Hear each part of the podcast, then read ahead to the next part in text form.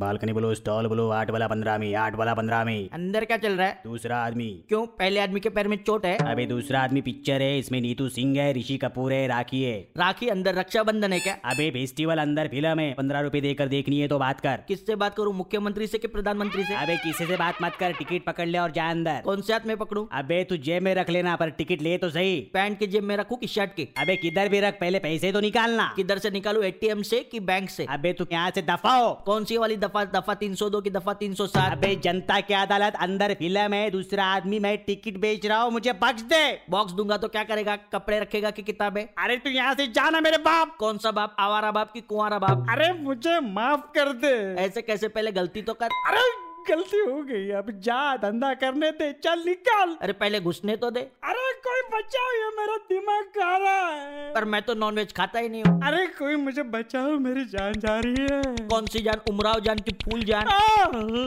अरे अरे अरे कोई मुझे बताएगा टॉन्सिल वाला डॉक्टर कहाँ बैठता है